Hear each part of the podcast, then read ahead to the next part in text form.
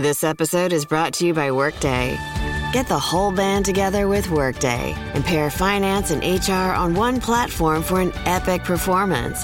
With Workday AI at the core, you'll make confident decisions faster than ever, and you'll drive flawless business and finance operations with an agile platform that constantly evolves to future proof your organization.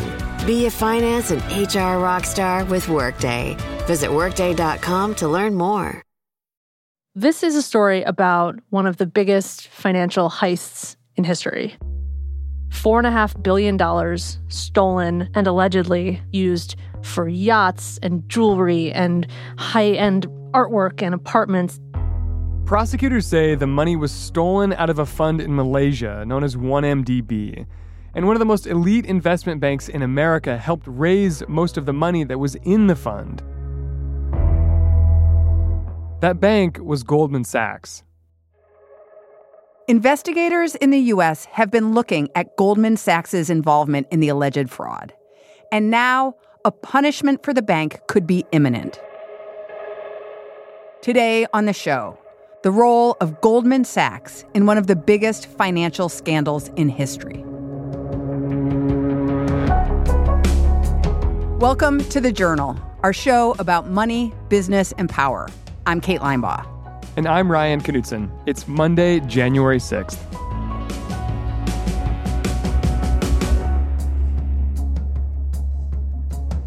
To understand how Goldman Sachs got involved with the scandal, you have to go back to 2012, a couple of years after the financial crisis. Goldman survived, but just barely. Our colleague Liz Hoffman covers finance. I mean, they got bailed out by the federal government, you know, along with the rest of Wall Street. They're kind of limping. The US economy is very weak, so they went abroad. With business slow in the US, Goldman put together a plan to try and make more money overseas in places like Latin America and the Middle East. And a big area of focus was Asia. Goldman Sachs realized that Asia was a huge opportunity. They identified about $12 trillion of assets held by institutions in the area, and Goldman only had a tiny chunk of that business. I mean, it was wide open territory there. These are things like pension funds and sovereign wealth funds. There's a lot of money in Asia, and a lot of that money just sits in government coffers, and they don't. They need to do something with it. And Goldman wasn't plugged into them the way they wanted to be. So Goldman started courting clients all across Asia. One of the bankers heading up this push was a man named Tim Leissner. Tim Leissner is a German national, and he's sort of this flashy, smooth-talking guy. He's uh, he's married to uh, Kimora Lee Simmons, the American uh, fashion designer. He became a partner, which is you know, as high as it gets at Goldman. There's only about 450 of them, and it's this like very sacred ritual. And the bank every two years like inducts new members into its partnership. And he rose the ranks in investment banking at Goldman, and eventually was their most senior investment banker in Southeast Asia. As one of Goldman's top bankers in the region, Leissner was responsible for finding new business for the bank. And in 2012, he brought in an opportunity for a potentially very big deal.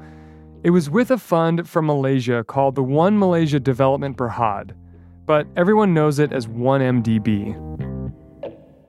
It was a fund set up by the government of Malaysia, and it was basically there to fund things that the country, you know, it needed things like infrastructure and power plants and toll roads and airports and all kinds of economic development that needed to be spurred. That's what it was there for. And the mandate was go raise some money and then go spend it on projects that will help build the Malaysian economy. To help build the Malaysian economy, 1MDB wanted to raise billions of dollars from outside investors. And to raise that much money, the people who ran the fund needed help. They're not very financially sophisticated. And so for a firm like Goldman, it is the perfect client. They need to do a lot of things and they don't know how to do it. Leissner wanted Goldman to help 1MDB raise the money it needed. So, one of the first things he did was offer to help the fund with a bond sale that would raise a big chunk of money, about $1.75 billion. And the bond sale would earn Goldman millions of dollars in fees. But before they could do that deal, Leissner needed to get approval internally from people at Goldman Sachs who vet new business. Basically, the bank needed to do some due diligence first. There's this meeting in Hong Kong that has a bunch of senior bankers from around the region, uh, and their job is to poke and prod at this deal to see whether it's something Goldman should be doing, whether it should be committing its money to it, whether they want to put their name on it. What's the risk? What's the reward? Why are we doing this? How should we think about it as a client, as a transaction? Were there any red flags that suggested that they might not want to proceed? There were. What were they?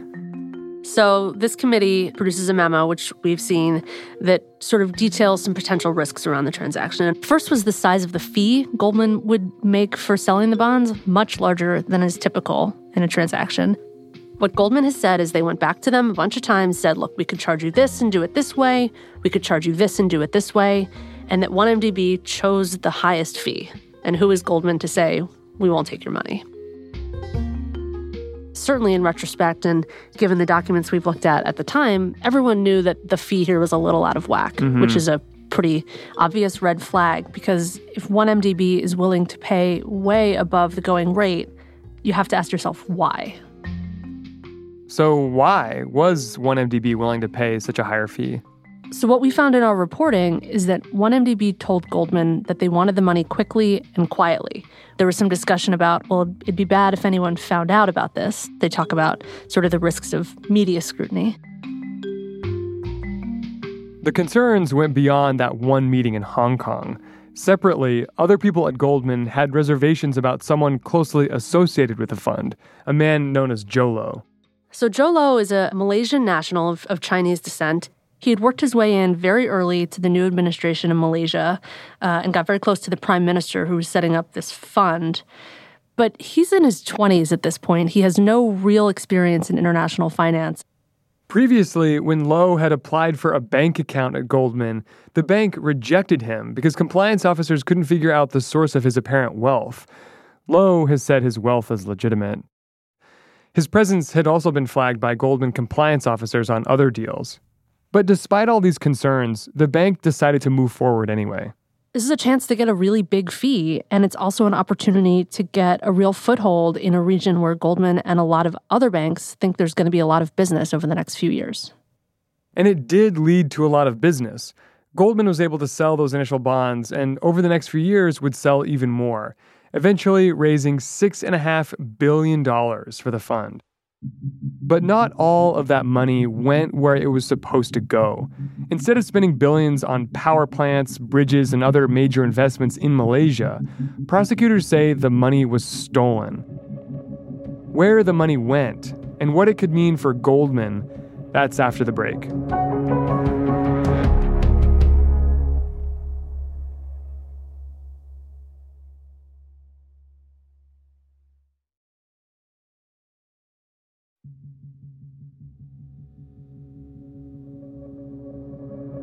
Welcome back.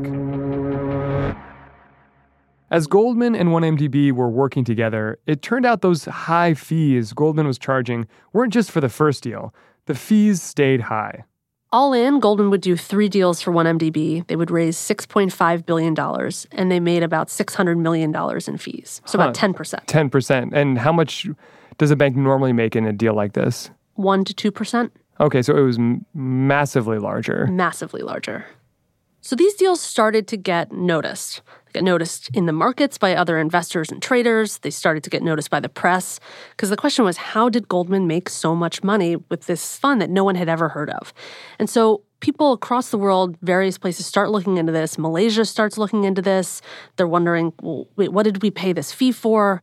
Malaysian authorities started asking questions about what was happening to the billions of dollars Goldman had helped 1MDB raise because despite raising so much money, there wasn't much to show for it. And then. In 2015, 1MDB's offices in Malaysia get raided by the police, and hmm. they walk out with all kinds of documents. This is sort of where the first pillar of this whole scheme starts to collapse. Before long, U.S. authorities were investigating also. The Attorney General at the time, Loretta Lynch, laid out the scope of the fraud investigators were saying they'd found. As my colleagues will explain in further detail, the co conspirators laundered their stolen funds through a complex web of opaque transactions and fraudulent shell companies with bank accounts in countries around the world, including Switzerland, Singapore, and the United States.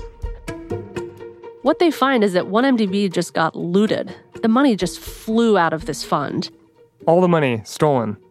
Something like $4.5 billion. Four and a half billion dollars, investigators now say, was stolen from the fund. It's one of the biggest heists in history. Prosecutors say it mostly went to three places. One is allegedly to the Prime Minister of Malaysia and his family, who was running for re election at the time. Prosecutors say that hundreds of millions of dollars from 1MDB got diverted into a political slush fund for him to kind of hand out favors and shore up his popularity. A lot of it went to allegedly to his family, to his wife, received um, a lot of jewelry and artwork, and they allegedly funded like a very expensive lifestyle that he would not otherwise have been able to afford um, on a government salary. The prime minister's alleged involvement with 1MDB turned into a major political crisis in Malaysia. He lost a bid for re election in 2018 and is now on trial, facing charges of money laundering, abuse of power, and criminal breach of trust. He's pleaded not guilty. The second place prosecutors say a lot of the money went was to Jho Low. He's the guy who'd been close to the prime minister and who'd already been on Goldman's radar years earlier as a potential red flag. Jho Low, allegedly, you know, he bought a huge yacht called Equanimity. Hmm. He uh, threw fantastic parties in Vegas, big gambler. He bought uh, a lot of New York real estate. He helped finance uh, a movie production company, which made The Wolf of Wall Street. Ah, so the one with Leonardo DiCaprio? That one, yep. Great movie. It is a great movie. yeah, the irony there is pretty incredible. Yeah. In October, Low came to an agreement with U.S. authorities to give up more than $700 million in assets. The surrendered assets included real estate, a luxury yacht, and a private jet. In a statement at the time, Low said the agreement did not constitute an admission of guilt, liability, or any form of wrongdoing. Low has said he had no official role at the fund and that he did nothing wrong. Jho Low's whereabouts are unknown. He's wanted in the US where he faces criminal charges.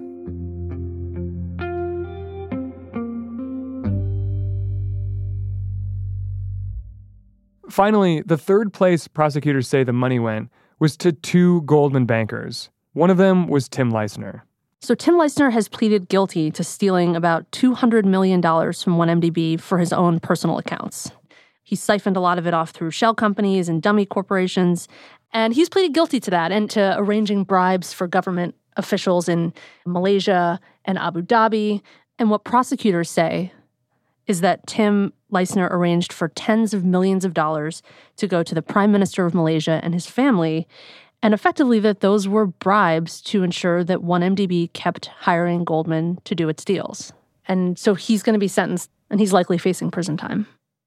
The second Goldman banker implicated in the scandal is Roger Ng, a former managing director at the bank who reported to Tim Leissner. Ng is facing criminal charges in the U.S. and has pleaded not guilty.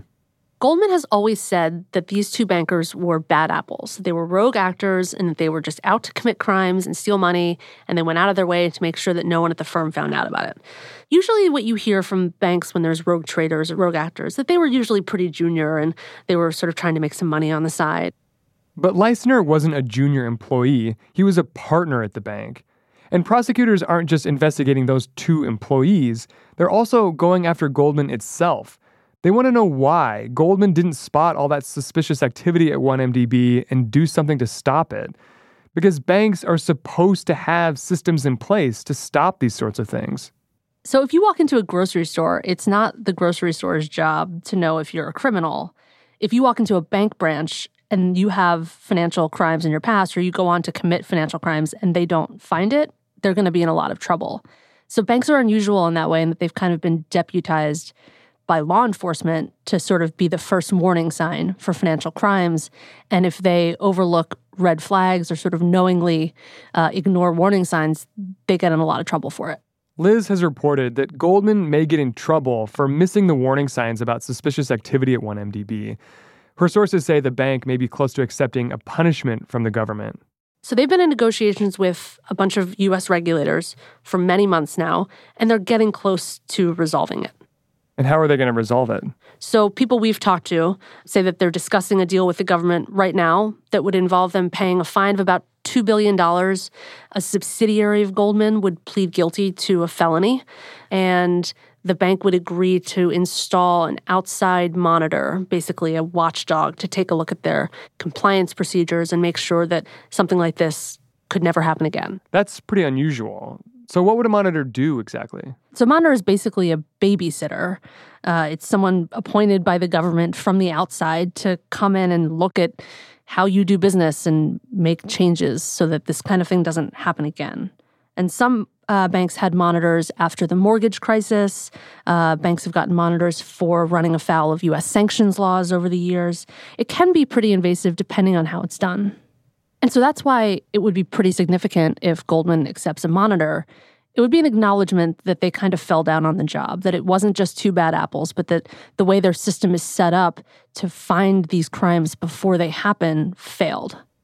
And then potentially, I would imagine it could change the types of deals that Goldman is willing to do. I mean, even deals that were perfectly legal, but they might just say it's too much hassle to deal with this monitor.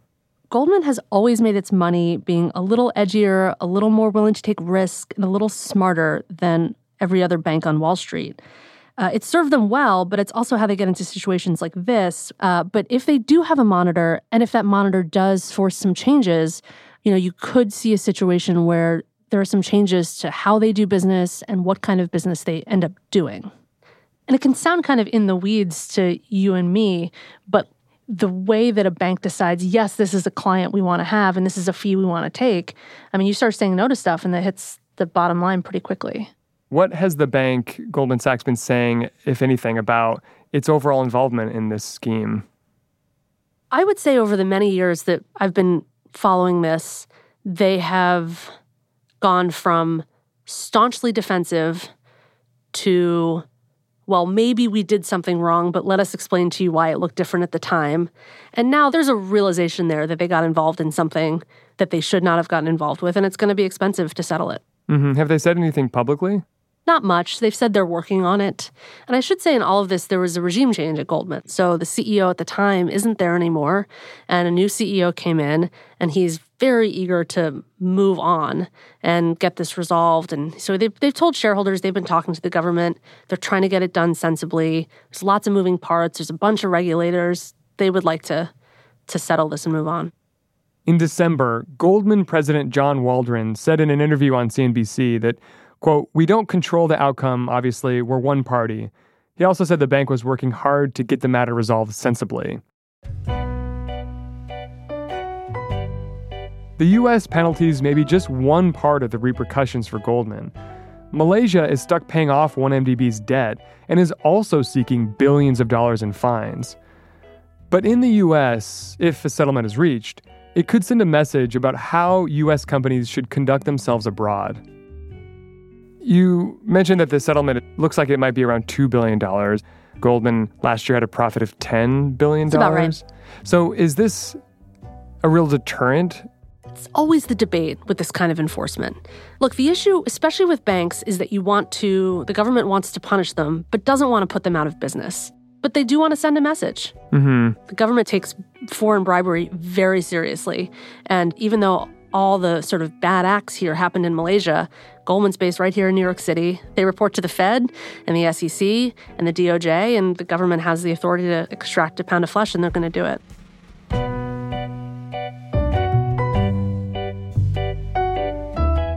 That's all for today, Monday, January 6th. The Journal is a co production of Gimlet and the Wall Street Journal. If you like the show, follow us on Spotify or wherever you get your podcasts. We're out every weekday afternoon. Thanks for listening. See you tomorrow.